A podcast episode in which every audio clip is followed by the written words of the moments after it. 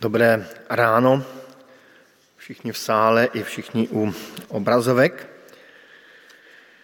Žijeme v době covidové, kdy máme strach z nemoci nebo strach z toho, že třeba někoho nakazíme, máme strach z ekonomických důsledků a v takových chvílích doufáme, že bude lépe, že nám Pán Bůh pomůže, že přijde nějaké boží požehnání.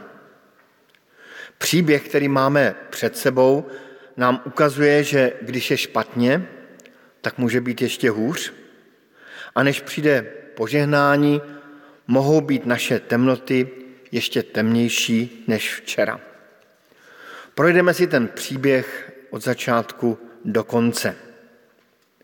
Praotec Izraele, Jákob, v překladu úskočný, se má setkat se svým bratrem, kterého kdysi okradl o požehnání a o prvorozenství.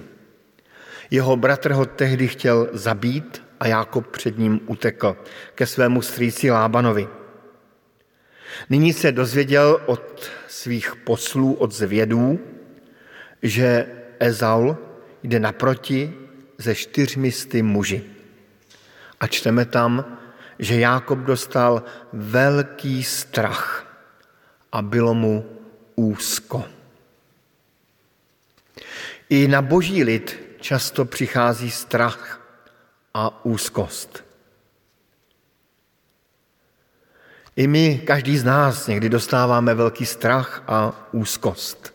Například já, když se dám do auta v Bratislavě, tak mě jímá strach a úzkost, protože jsem v tak velkém městě nikdy nejezdil autem.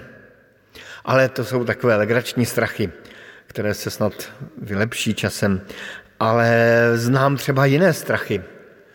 Často, když hovoří vám se snoubenci před svatbou, tak často tak týden, 14 dní před svatbou, na snoubence padne strach a úzkost.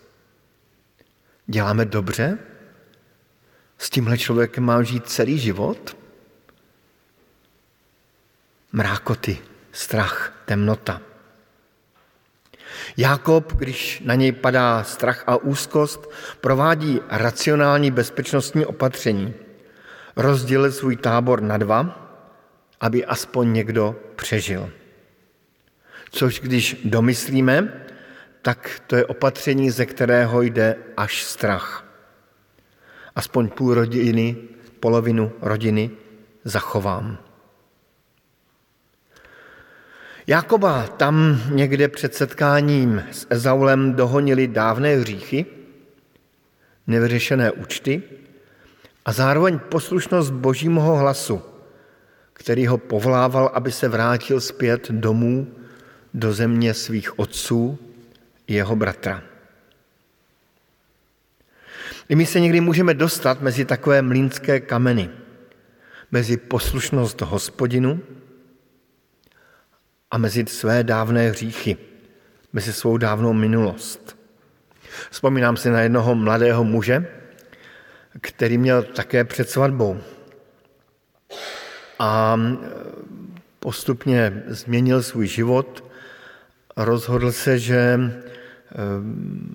se ožení, ale najednou si vzpomenul na svoji dávnou minulost, na svou bohatou partnerskou minulost a šel si udělat test na AIDS. A říkal mi, jaký strach a hrůzu měl, když přicházel k okinku, kde mu měla eh, pracovnice sdělit, um, jestli, jestli je či není nemocen. Ale vraťme se raději k příběhu Jákoba. Jákob se potom pokorně modlí. Začíná slovy, hospodine, nejsem hoden, nejsem hoden. Potom se dovolává před Bohem k zaslíbení, které dostal od Pána Boha. Potom Pánu Bohu předkládá i ten svůj racionální plán, to, že rozdělil svou rodinu na dvě části. A potom pokorně vyznává, že se velmi bojí. Jak důležitá je právě v takových chvílích, kdy máme strach a úzkost, upřímná modlitba, kdy Pánu Bohu otevřu svoje nitro. Řeknu mu o svém strachu, o svých plánech, připomenu sobě i jakoby jemu zaslíbení, která nám kdysi Pán Bůh dal. Zdá se, že po modlitbě Jákob nedostal žádnou odpověď. A tak nezbývá, než vstoupit do té tmy, do toho strachu, který je před ním.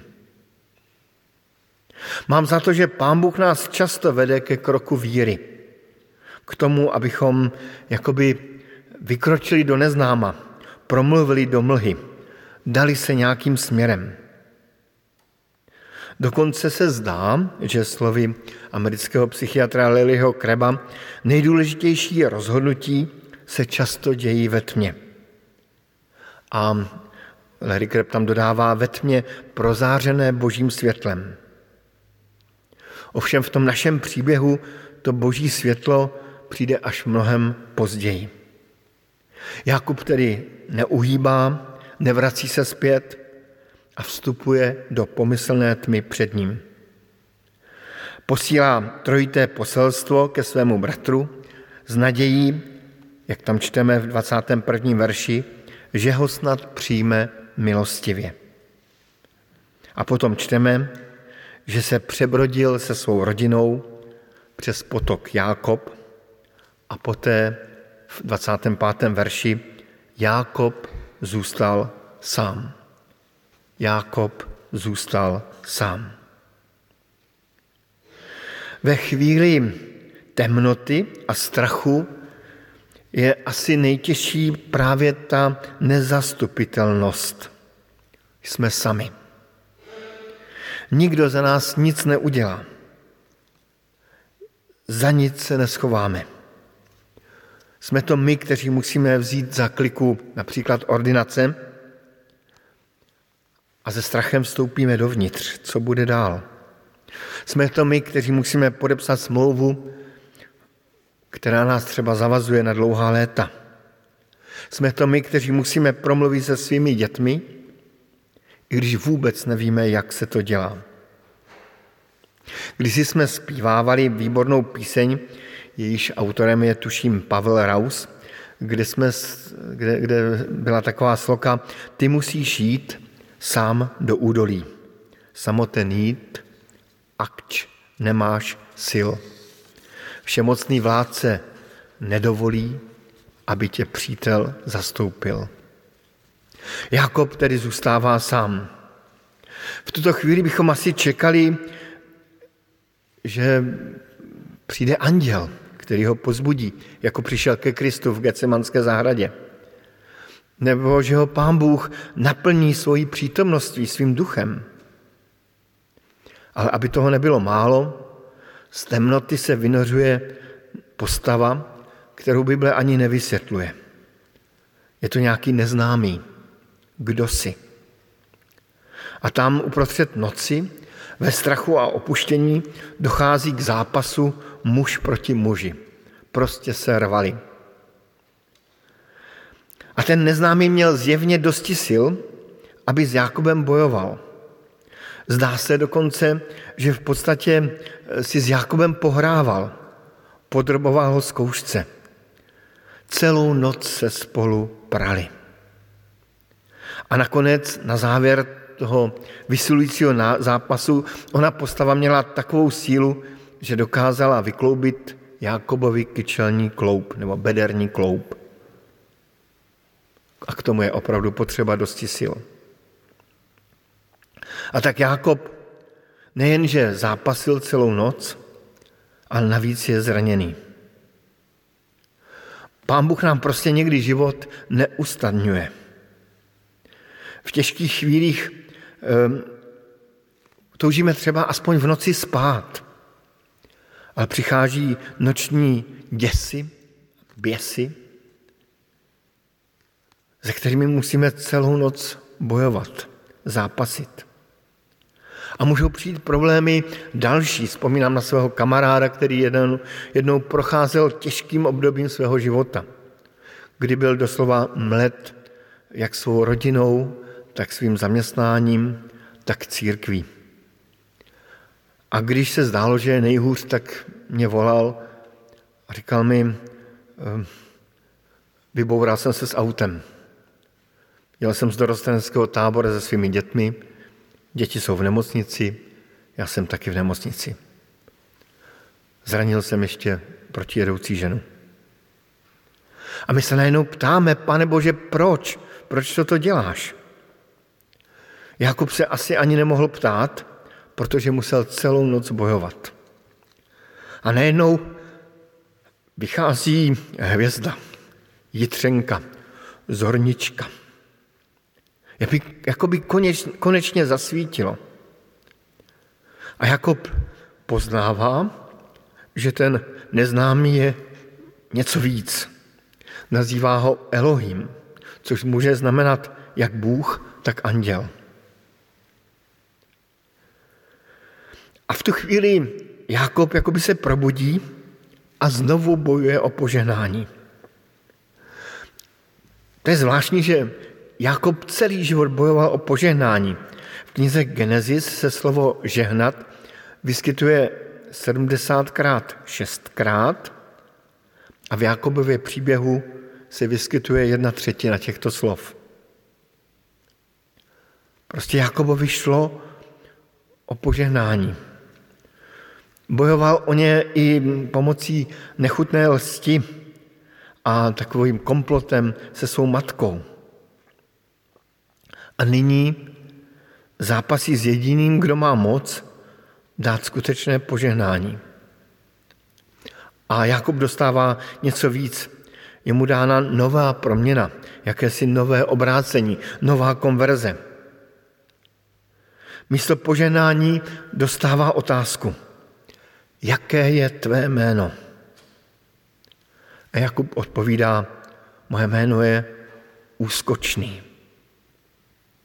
V té odpovědi jakoby kajícně zhrnul celý svůj pochybný životopis. Kolik úskoků, podvodů v jeho příběhu bylo. A najednou dostává nové jméno.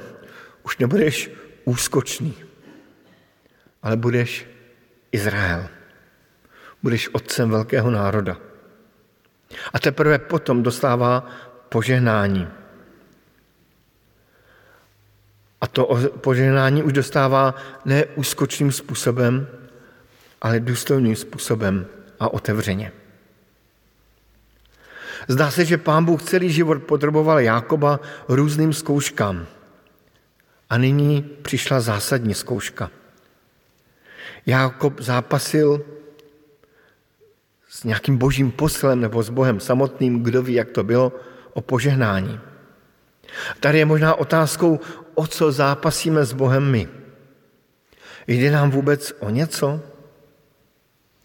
Dovedeme si představit, že o něco s Bohem na modlitbách zápasíme, bojujeme, třeba celou noc?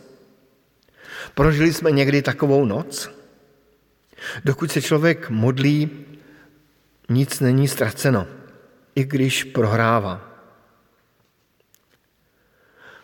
Možná si každý z nás vzpomeneme na nějaké takové bezesné modlitební noci. Já si vzpomínám na jednu takovou úsměvnou pro odlehčení, kdy jsem spal ve stanu v horách vysokých, vedl jsem výpravu a už nám několikátý den hustě pršelo.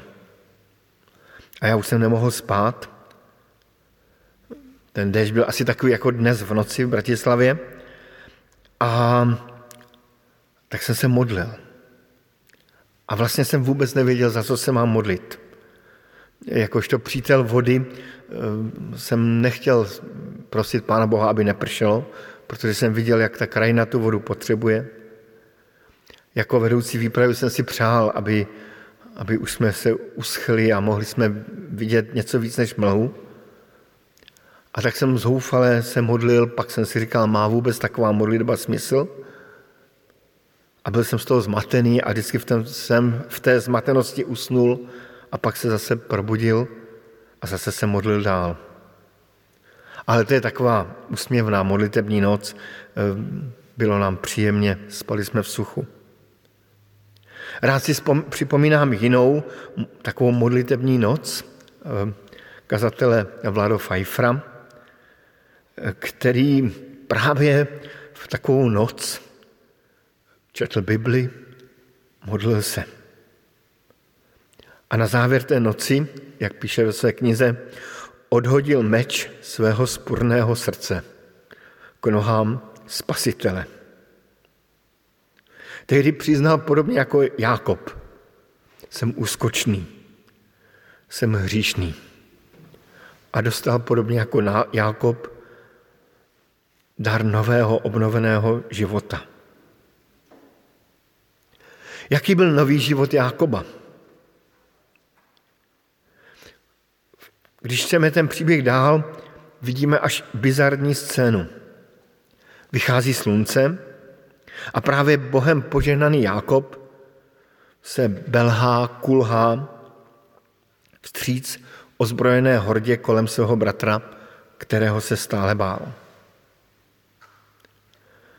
Ten, kdo statečně zápasil, je najednou nemužně vyřazen z boje. Požehnaný kníže je jakoby trvale tělesně nepožehnaný. Povýšený byl ponížen a ponížený je povýšen. Reformátor Calvín tuto skutečnost hezky komentuje, když říká, že ve zkouškách může zvítězit pouze ten, kdo je zraněn. A tady se dotýkáme i tajemství Pána Boha. Totiž toho, že první jsou poslední, poslední první, znamení vyhr- zranění vyhrávají, mrtví se stávají živými a živí jsou mrtví. Prohraná bitva se stává vyhranou. Boží vidění světa je prostě úplně jiné. Možná každý z nás nějakým způsobem kulháme svým životem. A možná ani nevíme, že vyhráváme. Jakobův příběh v Peniel připomíná Kristův zápas v Getsemane. Když si ho přečteme, tak eh, vymenuju jenom ty nejočividnější souvislosti. Jakob byl sám, Kristus byl sám. Příběh se odehrál v noci, i Kristus bojoval v Getsemane v noci. Kristus bojoval s bolestí, Jakob bojoval s bolestí. Kristus jakoby prohrál, podobně jako Jakob jakoby prohrál, ale oba zvítězili. Ta nejsilnější myšlenka v Getsemane i v Peniel je právě to, že ten, kdo svůj život prohrává, tak ho nemusí prohrát. Kristus ten svůj zápas s okolnostmi v Getsemane prohrává. Po modlitbě přichází vojáci, aby ho zatkli a aby ho ukřižovali. Ale kde si uvnitř bylo vybojováno vnitřní vítězství. Ne, mám Bože, ale tvá vůle se staň. Kristus tedy zdánlivě prohrál, ale vyhrál na zápase nad zlem celého světa. A jeho vítězství i život si máme přivlastnit. Tedy Jákob se tam v Peniel setkal s něčím kristovským. A já bych přál sobě i vám, abychom se i my s něčím kristovským v našich životech setkávali. Amen.